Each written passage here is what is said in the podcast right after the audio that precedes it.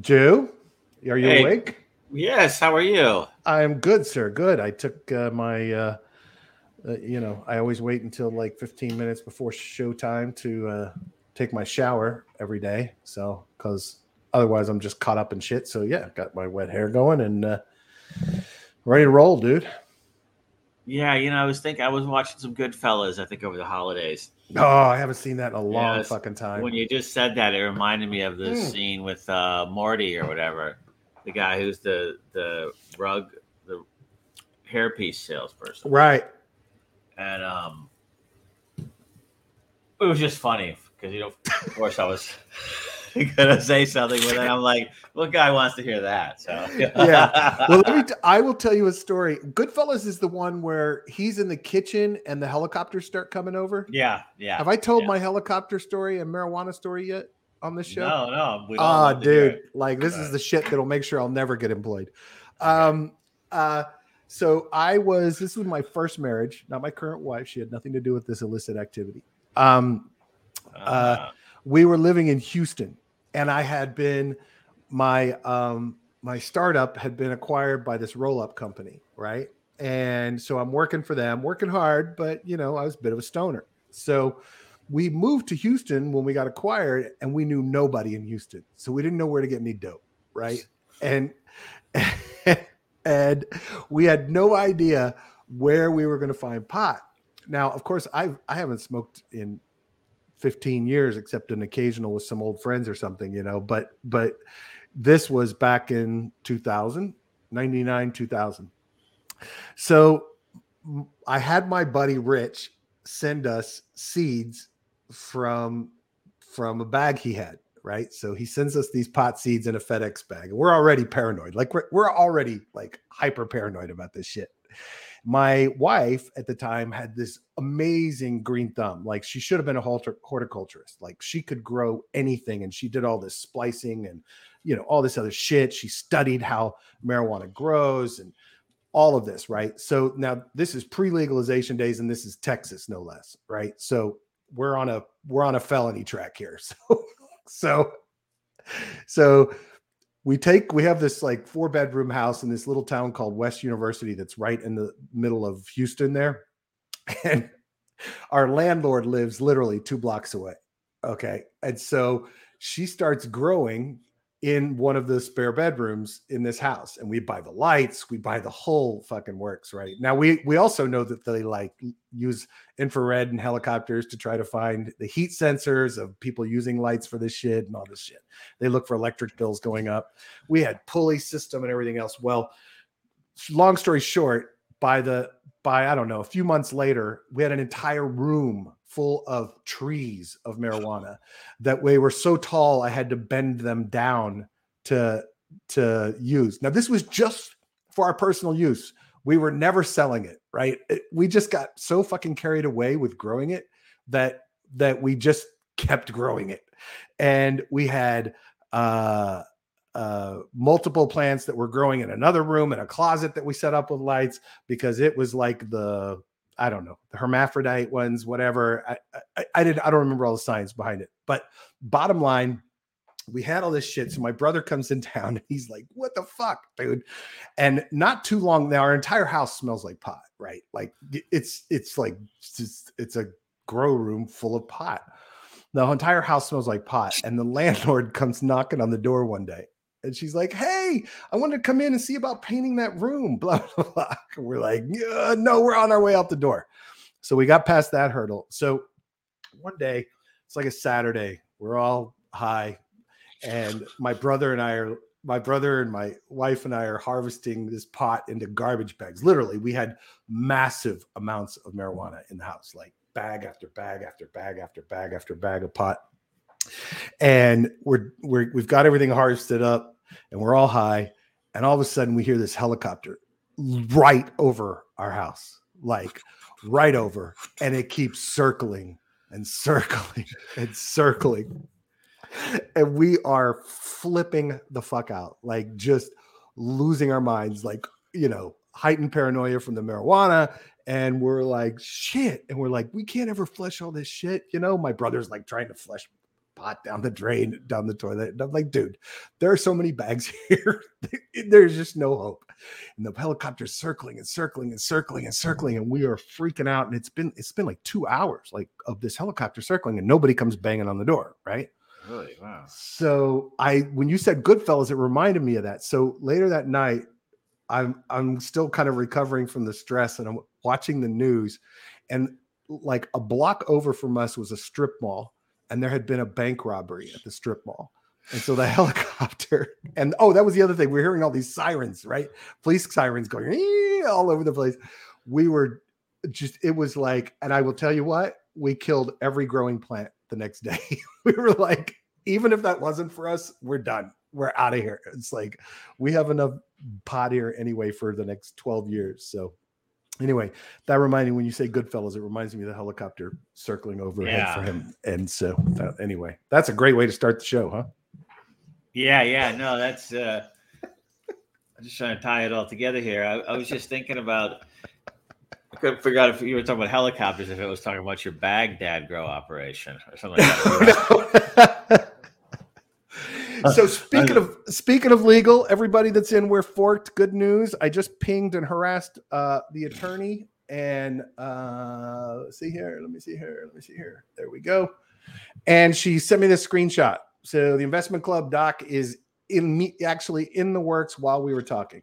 So so that's almost here, people. Uh, hang tight. We're almost there. I spoke yesterday to uh, Dennison, the founder of Vote with Tally. Did about an hour on the phone with him about structuring DAOs and what they're doing. They're doing some stuff for smaller DAOs. Really, some cool stuff coming out of that project as well. Um, he's going to work with uh, the guy that's been helping us on the team, who is doing some of the Solidity programming for the voting process for Snapchat uh, for snapshots.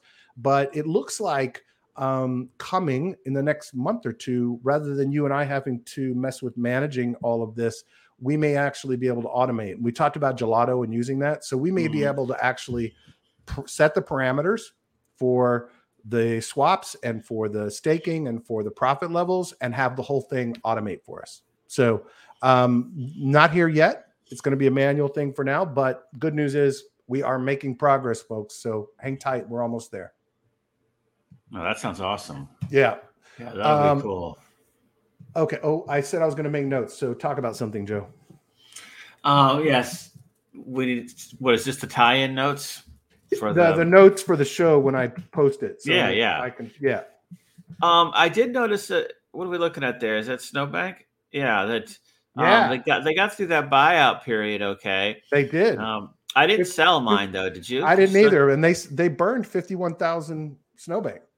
Yeah, I saw the What's that math? What's 400 times 51,000? 400 times 51,000. Um, I'll tell you as soon as that half a million? Yeah. Uh, no, 20.4 million. Still 20.4 million sold. Um, yeah. I mean, burned. And the APY sitting at 274,000% right now. Right. So I still have a little bit in there. I'm hanging on to. And, uh, um, you know, I, I didn't buy any more, but I've actually thought about it because I watch, I'm in their Discord and I'm watching what they're doing. Yeah. And how they're handling themselves and how they're communicating. And I, you know, again, I, I talk about this all the time, but I think it's a, I, I think the people who fuck up are the ones most likely to be even better at managing and stewarding a project later, right? Yeah. The ones that have a mistake, make a mistake, and screw up um, are most likely to do much better at running it afterwards because they've learned a valuable lesson and they're incredibly conscious of the community and the money um, that the community lost. So um, I'm still in it. I actually still own my Snow Dog as well, by the way. Yeah, I, I thirty nine dollars each. Yeah, no, I got rid of that one. I yeah, see the point. Yeah, yeah, yeah. Um, um, so anyway, um, I thought that was good news. I like seeing that they um, that they're doing what they say they're going to do. I think that they're making some good moves. They're talking about some cool things coming up for them um, that they're working on behind the scenes. So um, you know, look, will they fuck up again?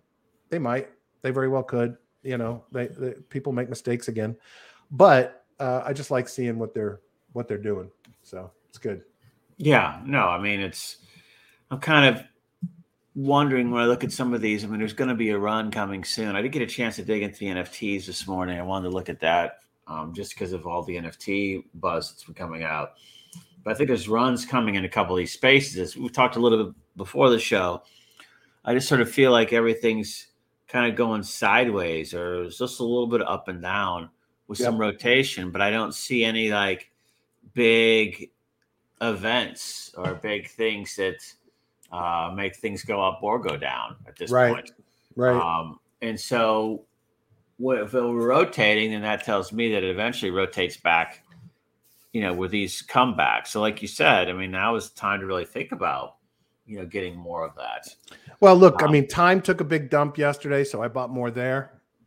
Um, and um, bought some redacted yesterday on a yeah. little bit of a dip, but not a full one. Um, so, you know, I'm I'm here's the thing. Everybody's talking about the death of the ohm forks right? When you do the math even if these things dump to like three or four bucks and the apys the rebase dumps in half you're still making money right? You're, you're still making percentages above anything you're going to get in tradfi could they go to zero? Yes. Could the project team give up and say fuck it and it's just a dead project Absolutely. So that's a big part of the risk of investing in these. But um, I like the discounts. You know what I mean? And so I'm the ones I feel like have good bones. I'm gonna, I'm gonna, I'm gonna jump in a little bit. Yeah, I mean, if you're not in yet, then you can make a nice sort of risk adjusted, sort of diversified, you know, scatter play on a bunch. If you're already in, it's a great place to be. Um, you know, DCAing. Yeah, DCAing at this point. Yeah. Um, I think with me, I look at the math and you know, I it just has to be where the execution risk yeah. part.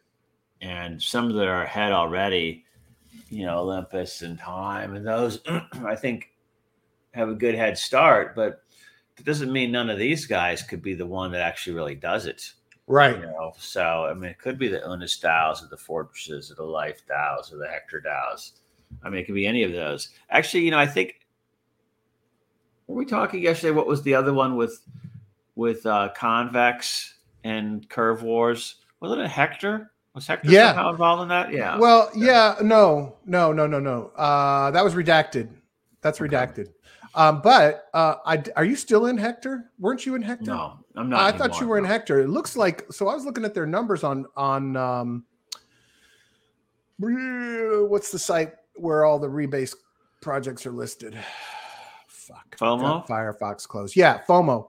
Yeah. Um, I mean, look, they've got 146 million deposited, right? Yeah. So, um, you know, and that's another Fantom one. And then yesterday I was looking at FantOHM, um, and so um, I I actually um, I really like this project and I like kind of their approach and attitude and their documentation. They're doing some unique things. They're um, bonding on multiple coin types. They're backing it with MIM.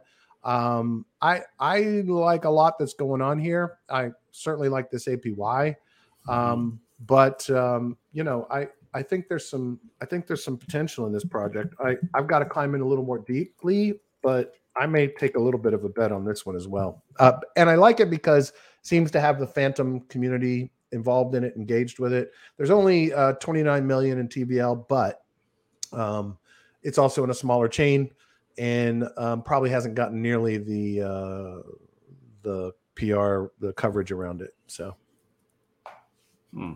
looks pretty cool. Yeah, um, so and they're and they're and they're very explicit. This is what the another thing I check right away. Do they just copy and paste the fucking uh, Ohm docs and then replace with their name of their token, or do are they actually working on something right? And so when I looked at the FantOHM documents, um, I see that they're actually trying to differentiate, that they're trying to approach it differently, that they have ideas they think make it a little bit better than how Ohm's doing it, which that's what I want to see in these protocols, right? In these forks, I want to see a better business model. I want to see a better revenue model. I want to see a better burn model. I want to see what whatever it is. I at least want the project to be doing something um, to try to innovate. and I think um, from the perspective of we're forked, that should also be one of the priorities for our votes, right? I mean, ultimately, it's up to the team, the community, to decide what what they're gonna what they're gonna want in the portfolio. But I definitely think it's um, a good standard. It's like, look, are they are they trying to be different, and are they executing on the difference they're trying to do? Um, I think is a really good criteria for it. Yeah, yeah. No, I mean, how are they differentiating? Can they do it? what do you see here with? FantOHM, not to put you on the spot. I'm just like, yeah. I'm so looking at it too. So what um, stands out? So first of all, you know they're very explicit about the fact that. Um, hold on, let me find that section so I can read it to you instead of just saying it off the top of my head when I was reading it last night at one in the morning. Uh, let me find it. Find it. Find it. Find it. Yeah, because I'm on the website. Uh, it's in the docs. Uh, oh, that's it. They had a, a uh, they have a they well i don't want to use the marketing lingo but first of its kind proof of burn revenue generation strategy that makes them unique as an ohm fork and then where was it where they described exactly what they're doing with that let me see hold on a second but that's what i want i want to see projects that are actually trying to differentiate right i want to yeah. i want to i want to see i don't want to be a fucking copy and paste now you know maybe some of them some of them do so um, so they have a proprietary stablecoin FUD, FHUD, uh, that is untradeable after minting, cannot be bought. It serves the use case of unlocking the full value and potential of the treasury in the DAO operating account while maintaining stability in the treasury. Two main reasons unlock the value of the liquid supply of FHM in the DAO operating account without affecting market price, and to utilize stablecoins in the treasury that would otherwise just hold value to achieve utility and or growth through asset purchases. Um, and then they say, as it stands, no ohm fork has used this innovative method of supercharging their revenue generation. So I need to climb deeper into that, but um, I like that it's not just a standard fork. I like that they're trying to write, do some customization. They're doing custom code. They're trying to do something different with the revenue model. Um, there was one I was looking at the other day. Oh, I know what it was. So there's this one on uh, BSC called Eureka that did an airdrop. Um, and I created a different a new wallet for the airdrop yeah. And they were like, they were like, the token's going to list at one dollar each. Um, and I was like, wow, okay, so I'm going to get a thousand of these one dollar each tokens, huh? Well, of course, I didn't think I would actually get that. Uh, my I got ended up getting 1,200 tokens that are now worth forty dollars. So you know, I mean, but they're a BSC model, and their approach is, hey, we don't want to run out of emissions. We want to extend emissions. And so their approach is they are um, they are starting out with a much lower APY levels and trying to manage it differently than way Ohm did it. Now, they could be complete idiots and have not modeled it out and don't know what they're doing. And you know, the guys at Ohm are pretty fucking smart. So I have a feeling they knew what they were doing when they set up the model that they did. But the fact that they're actually trying to do it differently to avoid where Ohm is today. So here's where Ohm is today, right? The community just voted to reduce um, a, uh, rebasing the, the the index. So essentially, Ohm was at 5600 two days ago. It was at 4600 uh, yesterday. It's probably going to be down in the 3000s today or tomorrow. Every epoch, it's um, it's reducing because the community voted to drop the APYs down to about a thousand percent. And the reason for that is the emissions were starting to dilute the value for users. And they know from past drops in the APY that when they did that, the value of the token went up because there were less tokens being emitted into the universe. So the goal is is to control emissions while at the same time and this is a really critical part and some of these smaller projects are never going to be able to get to this level of, of activity at the same time, there are literally hundreds of people in the Ohm community building projects around the Ohm token and around the Ohm the bonding and the uh, the pro bonding. So there are all these projects building around it, giving Ohm a use case, right? Which then makes more reasons for people to buy Ohm. And so when more people want to buy them and the supply, the emissions are dropping and no longer up at crazy levels, that obviously is supposed to increase the price of the overall token. And so um, that's what that's what uh, Olympus is up to as well. Yeah, I mean, there's so many. You know, I'm really curious to when we start getting into some of these actual exits, like how do certain ones play out? Yeah. know, do certain ones play out into like an ecosystem portal type play? Do others just morph into something else completely different? Yeah. Um, but yeah, it's going to be exciting. Uh, so supposedly there's going to be. I oh bless you. I Thank have you. no idea the uh, validity of this, but there's this entire thread being shared around amongst the Wonderland Time community. Uh, first of all, Daniele did a tweet. Uh, founder of all these projects, uh, did a tweet earlier today or yesterday. I guess like eight nine hours ago. Um, that uh, his development is going to focus for Wonderland more on wrapped memo than on time the token. Um, and the the way I understood the reasoning behind that is he can do much more with a token that contains the value uh, from a development perspective, alternative purposes, projects that they can build around it, than he can with time that's getting rebased tokens dumped in as memo, right? So I think the idea is to focus singularly on W memo, which is also what Ohm has been doing, right? Ohm is now focused on gOHM. Um, you can still use sOHM, but they're focused on governance ohm um, number one to give people a role in voting and approving projects et cetera et cetera. But number two um, because it gives it more programmability i believe is the basic concept behind it. It makes it easier when it's all the value is contained in the token and the token's just going up based on the rebase rate and the price of the token. So um, that he did yesterday. There was a dump of time yesterday and so the price was dropping and so everybody in the discord was panicking but what came out of that are two things in this thread. Again, these are just rumors. I have no verification from Daniele of the validity of them, but um, they came from people that are in the community that are developers on the project. There will be potentially an airdrop soon if you are holding W memo um, or memo or time, but you have to be holding them in av- on Avalanche. You cannot be your W memo that you're holding on Fantom. So if I had I had in multiple wallets, I had W memo on Fantom, where I had bought it on Fantom. So I moved those, bridged those over. Um, multi-chain, which used to be called AnySwap, multi-chain a lot is compatible with W memo bridging. So you don't have to sell it and buy it back. You can just bridge the W memo over 0.1%.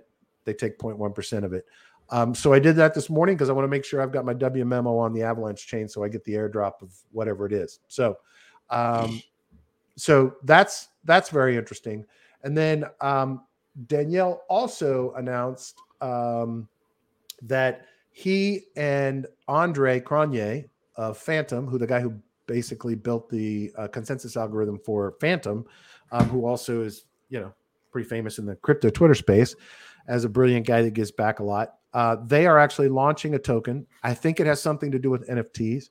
Their goal is to boost and promote Fantom um, and to make that a chain that's growing uh, at a more rapid pace. He also said something about the fact that he is actually going to um, focus part of Sushi's mission when he takes over that on Fantom. So really pushing hard on the swaps and the other tools and products that Sushi has, uh, pushing attention to Fantom as well. So uh, pretty interesting. Um, that the two of them are coming up with a project. I'm actually pretty excited to see what they do. I love everything they do.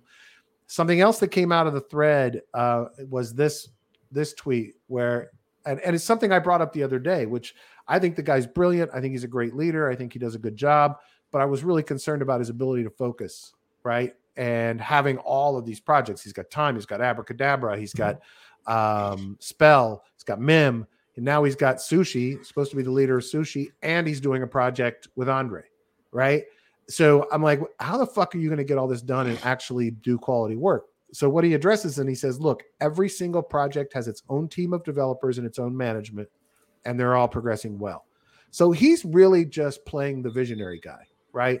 He comes up with the ideas. He has teams of people that he's putting on these projects and he's building them out. So um, I don't know the details of that, but made me feel a little bit better about that concern that I kind of had hanging over my my head uh, relative to his ability to focus. Because I love what he does, I love investing in his projects, but I'm you know just concerned about that. Uh, Mr. Multitasker. Yeah, is, exactly. Uh, is concerned about people multitasking. yeah, because I know how fucking shitty I am at it.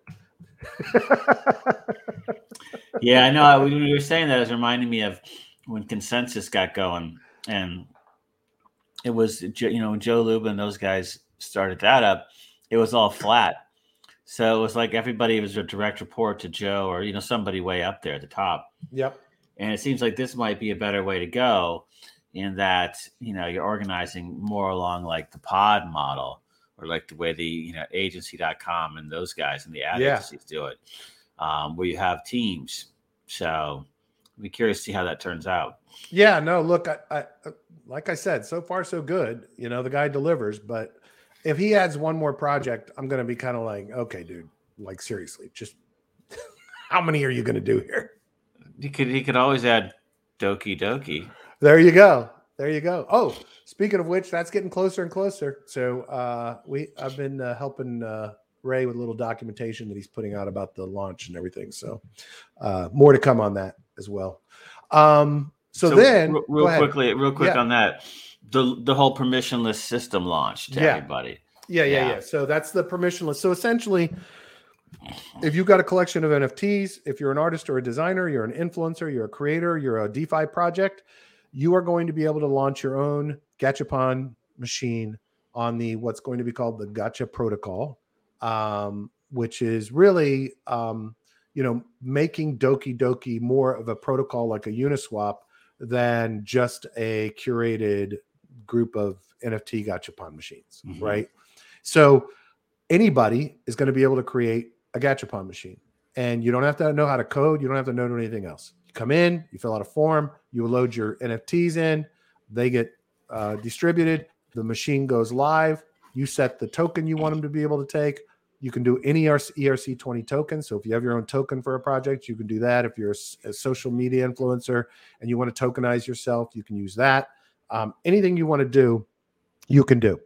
Um, and so then you customize the machine, you launch it, and you send your your followers to it, right? And now they can get these cool, unique NFTs, and they pay the same price no matter what rarity they get. And it's a lot of fun. It's also very addicting. Uh, average user spends it 20 to 30 times uh, per machine. Um, the other cool thing about it is, is that now developers of games, uh, developers of other NFT platforms, developers of DeFi platforms will able to be be able to actually integrate the Gachapon mechanisms into their DApps. So you want to make it so that somebody completes a level in a game, they actually get to spin the Gachapon machine. You can, and it'll be in your game. It won't have to be if you're creating a metaverse and you want people to be able to have like NFTs or tickets to events or whatever that are that are sold as NFTs. You can set up a Gachapon machine and get a randomized uh, integration uh, via API. So lots of cool stuff happening there. I'm excited, and I am shilling that. And by the way, I'm a holder. Joe's a holder. We're both holders of this project's uh, tokens, so uh, we are biased, and uh, we have a, a bag to shill. But we actually really love the project. We love the founder, um, and we've been thoroughly impressed with how much they've just been grinding, grinding, grinding, even in the lulls in the NFT space. So, um, wouldn't you say, Joe? Yeah, absolutely. I mean, I think this is one that, um, you know, with both the tokens, watching them get to such high levels, and then sort of it's easy to regret, oh shit, I should have sold it all. But, Yeah, um, but you know, I did sell some decent chunks and bought some back, and all. I mean, I Yeah. have more than I started with um, at this point, but you know, I took profits along the way. So I think this is one that, um, you know, this could be one that really goes in a direction I didn't expect it to go, yeah, which is sort of like, you know, um, where it's a feature in all these different uh, Web3 applications versus, or, you know, a revenue model or revenue stream within the Web3 applic Web3 kind of dApps or how, how you're going to use it different ways yep, in ways that we didn't think about. yeah, Um, I think what sort of hurt them at the beginning, in some ways it helped, some ways it hurt, was since they kind of came out of Japan um, in sort of anime space. It some people don't like anime, some people do. There's not a lot of middle ground there. I don't No. think so. no, you're right. A lot of users got turned off thinking it was just a big anime site, um, which you know there is quite a bit of that too. But at the same time, that's not really what their core thing is. Their core No. thing is this permissionless tech. Yep. Um, so it's going to be exciting. Yeah, I'm excited for them. And I've look, I've gotten some cool NFTs out of it. And don't forget, I mean, I'm still sitting on my. You burned yours, but I'm still sitting on my Chainbinder NFTs that have ETH backing them, which is another model that I want to see them roll out. Oh, you didn't get that message? They sent a message out like an hour ago that said, "No, no, that you're supposed to send all of those to me." yes, I see. I Um, see. And, and No, that way you get a. You only have to take a forty percent haircut. And No, that was a nice. That's a nice profit still, even with the decline in ETH value. Yeah. I'm uh, I'm happy with that. So, uh, and that was a really cool model. I want to see him roll that out as well. So, uh, back on the. Go ahead. Sorry. no, I was going to say, and if you could send your seed phrase with that too. Yeah, it's on its way. It's on its way, Okay. Joe. I just sent it to you in Telegram, unencrypted. Cool. Can you Um, maybe post it up right here on the screen for us? So evidently, um, anti-maximalism, uh, which is in my Twitter uh, profile description, is uh, actually a pretty popular sentiment uh, Hmm. amongst the DeFi world.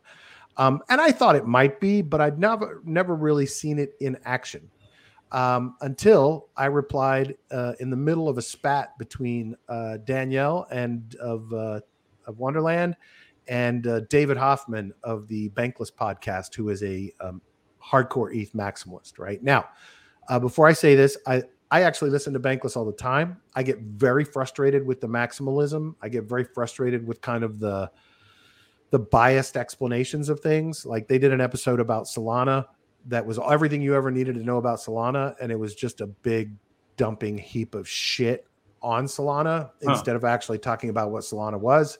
So I was highly disappointed with that.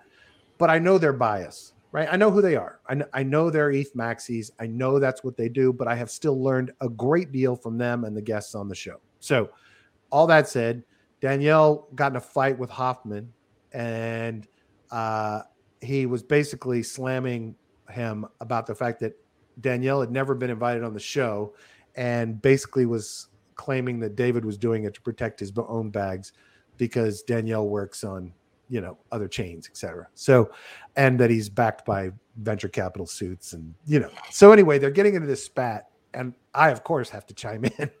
So I chimed in and I said, you know, we aren't bankless, but I do thoughtful, intelligent, and focused interviews with leaders in DeFi, and I've been trying to get you on the show, and I have. I've been harassing the shit out of Daniel in DMs, but I'm sure I'm behind the protected DMs in Twitter. Like I have a ton of people that have messaged me behind the protected DMs that I don't see come up because you have to click through multiple levels to get to those, right? Um, Uh, super special VIP package. there you go. So I wrote, uh, trying to get you on the show, and I wrote agenda, innovation, no suits, anti maximalism. And then I name dropped some of my past guests, right? So uh, he immediately replied and was like, DM me right away, right? So I thought that's cool. I've accomplished my goal. I got Daniele's attention. Uh, I told him I've already DM'd him. And I thought that's great. I've got DM. Well, the fucking tweet blew up. Like for me, blew up. Like, you know, 76 likes, five retweets. But I started getting all these people following me, like over 200 new followers inside of like a few hours last night. And all these people going like, man, that's anti-maximalist. That's exactly what Bankless should have been. Blah blah blah. So anyway, bottom line is, it's not about be- beating up on Bankless. I think they do a great job. I think they're good people.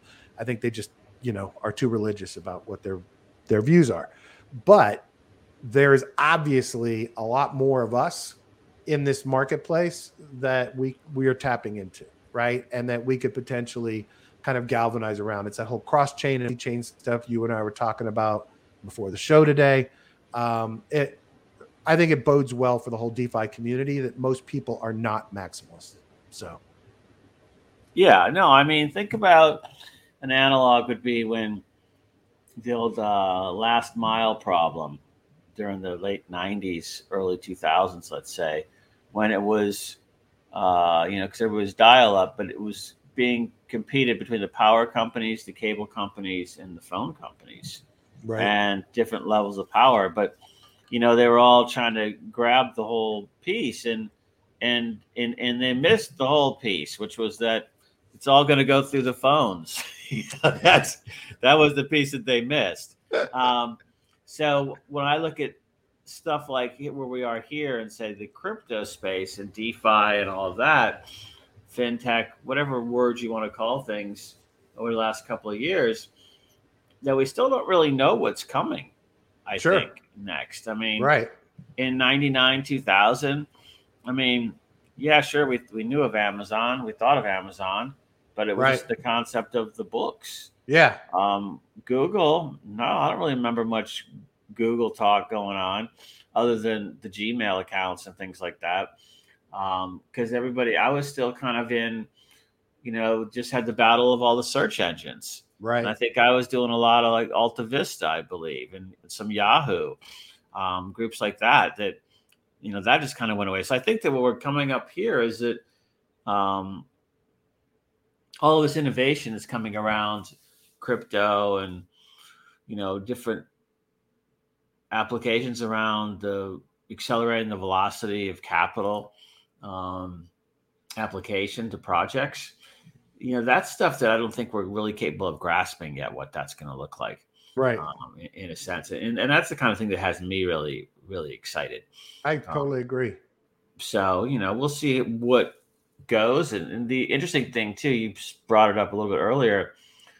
You know we talk a lot about execution risk and a lot of these you know that have undocked teams you know you really you know you don't have anything to evaluate so you really are doing a big diversification play and Yep. hoping for some innovative feature that comes out of it that nobody's counting on so um, No, totally be- agree. yeah, it's fun times. I also saw 2022 talked a lot about um, a bunch of more DAOs coming out around different concepts, not just forks, but Right. you know, the lot the year of the DAO as far as projects. So, you know, I think when you think about all that and forks and what else comes, um, it should be a good time. Just want to get to that. Dude, I definitely, I definitely agree with Year of the DAO. I think, I think DAOs are going to blow up. I think, um, you know, Dennison at Bertram at uh, Vote with Tally, those guys are positioning themselves. They're realizing that they need to be more than just a voting application. So they're really deep diving into how they can become more of a, um, a DAO, if not provider, at least assisting uh, people with starting them. And we talked through all kinds of formats, you know, you know how I've talked to you in the past about uh, wanting to tokenize material indicators. Yeah. Um, and we talked about that a lot. We talked about how we built that community up and how strong that community is. And he's like, man, you guys are like perfectly positioned to be that, right? Um, but part of you know part of this dump when you're starting fresh with a DAO, like we're doing with we're forked, it's a lot easier. When you are taking an enterprise that already has an existing revenue stream and has a growing revenue stream, it's a much harder call, right? Because you are essentially you are essentially saying I want my community to believe enough in our business, whatever that business is, to be willing to hold this, buy and hold a token to get access to our products, and um, maybe even pay into that community.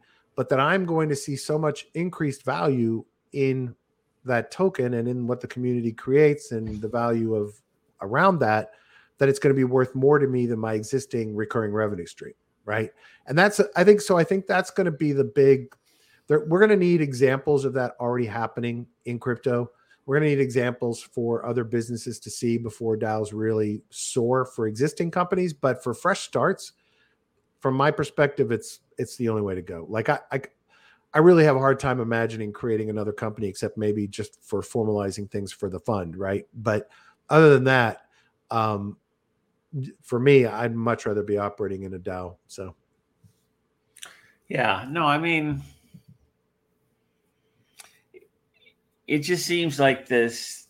It's sort of it's engineered from a corporate structure standpoint, operational standpoint, to to hit all the pain points Yep. that you know concern people about you know crypto and, and and things like that. So, so I think it definitely has, um, you know, something really unique there. I don't know Yeah. what it is completely, um, but I suspect it's something to do with you know decentralization, Web three, and all these other pieces all coming to to the forefront at the same time yeah, and how that massive amount of data. Like I was just thinking about back in the dot com days, and we're talking to, I think it was maybe R.H. Donnelley or something, and some Chicago company, you know, that did phone books. I think it was maybe I might have the names wrong, but uh, you know, and they were in, you know, one of my clients because they wanted some strategic advice on,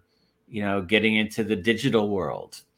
And, you know, so, you know, and I'm like, you're like, okay, so here we go. We got a phone book. Hmm, what's this all about? You know, you're like, but you know, they couldn't see the forest for the trees, basically. Sure. And and so I, I think that you know that a billion dollar market cap company couldn't see that. Right. know? Right. Tells you there's a lot of evolution getting ready to happen here. Yeah, I agree. Because, like you said, the you know when you're switching you know like that company's business model was um you know basically the listings of all the names and numbers and addresses of people and businesses right and then they generated money uh, from the advertisement and from right. People like placing um, an ad let's say in i guess the yellow pages it was at that point. Right. That was their whole model and so now you're taking it for you know now it's just the data you know it's not the book. That's right. Um it's everything else and what yep. can you do with that data? Well we've seen what happened you know right. in, in 20 years what's happened to that is you know I, I don't i don't see many phone books around. Not one. Yeah you know what's unique here too go ahead sorry sorry no no no no please go ahead just jump in no what's what's really unique here and and, and it's interesting because as we've had um, people coming into the We're Forked community by the way Eamon, uh great to see you, man. He said, Good morning, friends. Uh, he's been helping out so much with me, man. He's oh, awesome. Good. Um, and then Aaron says, Glad you guys are addressing the Daniele Bankless beef. Sadly, Bankless is still digging a deeper hole today with further treats rather than have Daniel on for a discussion and their token is diving. I don't, I'm not I'm not going to celebrate that, but it's like unbelievable, dude. Thanks for letting me know, Aaron. Now I got to go check out the threads and see what the hell's going on because it's it's a fun sport. But um, I'm always amazed when when people bite off more of that after they've already been kind of burned by the internet. Like, are, you're so defensive, you keep going after it. Anyway, yeah. Um, what I wanted to talk about was in in context of the things we're talking about right now. Right, year of the DAO, DeFi spreading, um, TradFi coming over all of those things. The interesting thing is, is as people started joining the We're Forked community, and we did our, you know, we have the channel that's all the intros of our backgrounds, and we're all kind of talking about who we are. So many of these people have like these awesome skills, but they've been in DeFi now like 14, 16 months, even a year. And they have here, here's what I want people to understand. And this is kind of, you know, shit from the wise old man, right? These are the opportunities where your 12 months of knowledge is worth probably potentially more in income to you um, than you will probably have in any given five to 10 year period later in your life or that you've had prior to this. And by that, I mean your knowledge of how shit works here and your willingness to dive into a niche or dive into a vertical or your ties to an existing industry outside of DeFi makes you a, one of a very tiny piece of the population. And you can go out and leverage that into a lot of income because over here are all the people who are coming in and are going to want to figure out what the fuck is going on, how they make money on it, what they should be doing in it, either as consumers and retail traders, as institutional traders, or as businesses that want to leverage Web3, NFTs, whatever it might be, gaming you are in a rare position as a member of the DeFi community of having more knowledge than 99.9% of the population of the world about the future of finance. And everybody is going to want to jump in here. It's just like when dot com happened. Those of us like you and me, Joe, that had the knowledge that dove in early, that were early adopters, people were willing to pay big ass dollars to help them navigate what you already know. So, my point being uh, one of the one of the new members of the group has like years of digital marketing experience like boatloads of it and i'm thinking not only does every project in defi need your expertise but every project coming into defi every company coming into defi needs your crossbreed of expertise of defi and digital marketing right? How can you adapt those skills? So i'm just going to tell everybody there's a, a shitload of money to be made as more and more people come into this space. You should be positioning yourself if that's how you want to make money as an expert that can help people or as a you know communications, content, consulting, uh, or a project that you want to get involved in, there's just a lot of opportunity, like a ton, and it's going to get it's going to hit a crescendo probably in the next year, as far as I'm concerned. Of these initial next le- wave of people coming in are going to want help. So, yeah, no, I yeah. think that's it's a you know it's one of those rare times when kind of some historical knowledge um, kind of melds in well with this early stage experiential knowledge of say. DeFi. Yeah. And you know, you can see the patterns um, from the past, and you can see when efficiencies come into to markets and disrupt them. Yep. Um, that and whenever I see it, obviously you know it's going to be fun times because there's going to be a lot of money spent. Yep. And the risk threshold goes um, way up in the sense that people are willing to take on a lot more risk for and pay a lot more for it. Yeah. yeah. So yeah, you know, a lot of times you don't get that kind of historical um, advantage of the timepiece because there's not as big a gap in yep. between it. Whereas a lot of the people that are, say, the younger side of the spectrum that, you know, grew up native on smartphones, you know, they get stuff there that maybe we don't see as much because, yeah, we did, you know, have typewriters when we were kids and things like that. but, you know, we see things differently, yeah. you know, from an, another perspective. So, because there was that technology gap there over that time period, now that our historical knowledge from 20 years ago is very very relevant yep in in, in this cycle so yep. that whenever i see stuff like that that's what gets me really excited yeah. um and so, know, i saw it in 2018 too so yep look it's just a great time to leverage the knowledge you've already gained here and dive in deeper into aspects of it that you think uh, a market you already work in might want to know or uh, an industry that you have connections to. Essentially, it's FOMO, right? All of these companies, all of these bankers, all of these other people are going to feel like they're missing out when they start hearing more and more stories about people getting rich, companies making billions, whatever it is. They are going to be feeling like they're missing out. And they are going to be looking for people that know what they're missing out on. And it works. It's like, you know, I teach that um, presentation and persuasion course at the at Florida International University's MBA program, right? And one of the things I tell people is one of the best ways to persuade people in if you're pitching something, one of the best ways to persuade people is to teach them something, right? Because you immediately uh, in their eyes become an expert, right? You immediately have authority. One of the primary persuasion tactics is authority. So when you already have knowledge and you can be teaching people something, you have an opportunity to sell them something. And it's being the expert in the room when nobody has any knowledge that you have um, is an incredible opportunity for revenue and income, right? And that revenue income you can then put into the projects that you love. So anyway, uh, that's the the old guy's advice for the day. Yeah, and, and very good advice it was. Thank you, Joe. Thank you. Um, Thank you. Yeah, no, I, I, um, it seems like you get these opportunities. You know, I'll say the '99, late '90s, 2001. You know, there was that nice run up, and there was a run up in like the three, four, five, six range. Yep. Eight.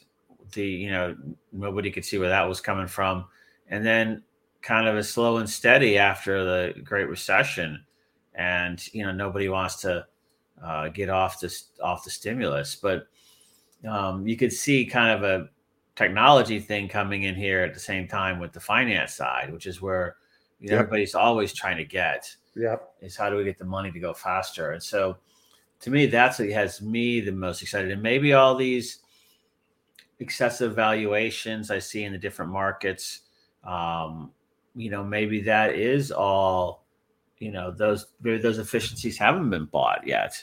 Right. In the sense that there is still a bunch of efficiency to come. I did find it interesting that like I saw how Turkey was doing, you know, they were basically having an issue with inflation, and their response was to cut interest rates, which is, you know, pretty much the exact opposite of what anybody would say you should do. Right. Um, so I thought that was kind of intriguing, and I, I know there's different political reasons for that with Erdogan and all that in Turkey, but I just found it just amazing that someone could do the exact opposite. Yeah, and, well, and you know, yeah. not have money, many people bitching, which goes to show you that look, it's all an art form, and as long as nobody's coming and you know, not burning, driving the car through the door of the bank to take all the money, um, then the money is what the money is. Yep. You know, it's I don't want to say illusion. That's not the right word, but it's a definitely has a there's a psychological or an illusion of of value there. Yeah. Um, and I'm not saying it's not real. It's definitely real, but it's not. Um, there's a lot of psychological underpinning there. Let's put it that way. Yep. Yeah. Um, a, a quick note: uh, we do have somebody uh, in the We're Forked community that's working on. Uh, he sent me the document. I haven't looked at it yet, but an analysis of the curve uh, convex stuff. Um, No. I'll, I'll I'll shoot that over to you, Joe. Uh, he's also happens to be the guy that's helping us on the solidity side and the snapshot stuff. Stuff, but um, he um, he's taking a deeper dive into this, and he's been working with another guy on it. So I'm going to try to persuade him to come on the show uh, and give us all some lessons uh, in what's actually going on there because I'm not sure I understand it all yet, and I obviously didn't have any time yesterday to dive into it. So, um, anyway, uh, hoping to hoping to do that uh, as well. So, um, Grim is still recovering. Oh, speaking of FOMO and education, uh, I'm listening to a Jason Calacanis podcast this morning when I'm driving my daughter to work, and and let me tell you, she loves my podcast listening habits. Her my 12 year old daughter. Um, Where's she work? Where's she work? no, my daughter. Yeah, you said while you're driving her to work. Oh, driving her to school. Sorry, that is her work. That's what I tell her is her work.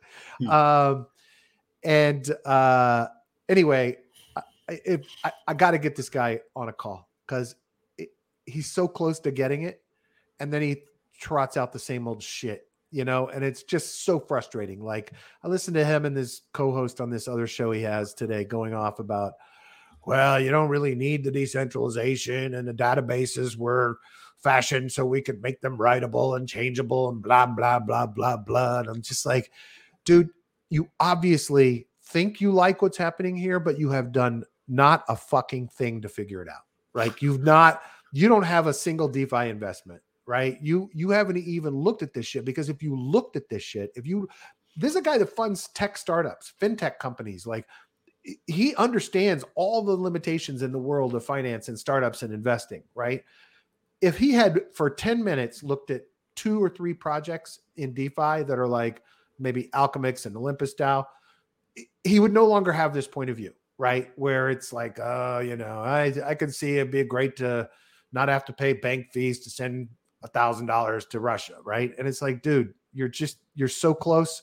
You know, he gets the DAOs are important. He was excited about the Constitution DAO stuff, but he's not curious enough, or he doesn't have enough time to actually like just take, I don't know, 30 minutes maybe to actually Yeah. look at this shit to understand what's happening. And that's frustrating. And that's going to be, you know, part of the frustration going forward is we have to have people curious enough and we have to show them what's possible and how this breaks the barriers of the existing financial system to allow people to create all these amazing financial experiments right?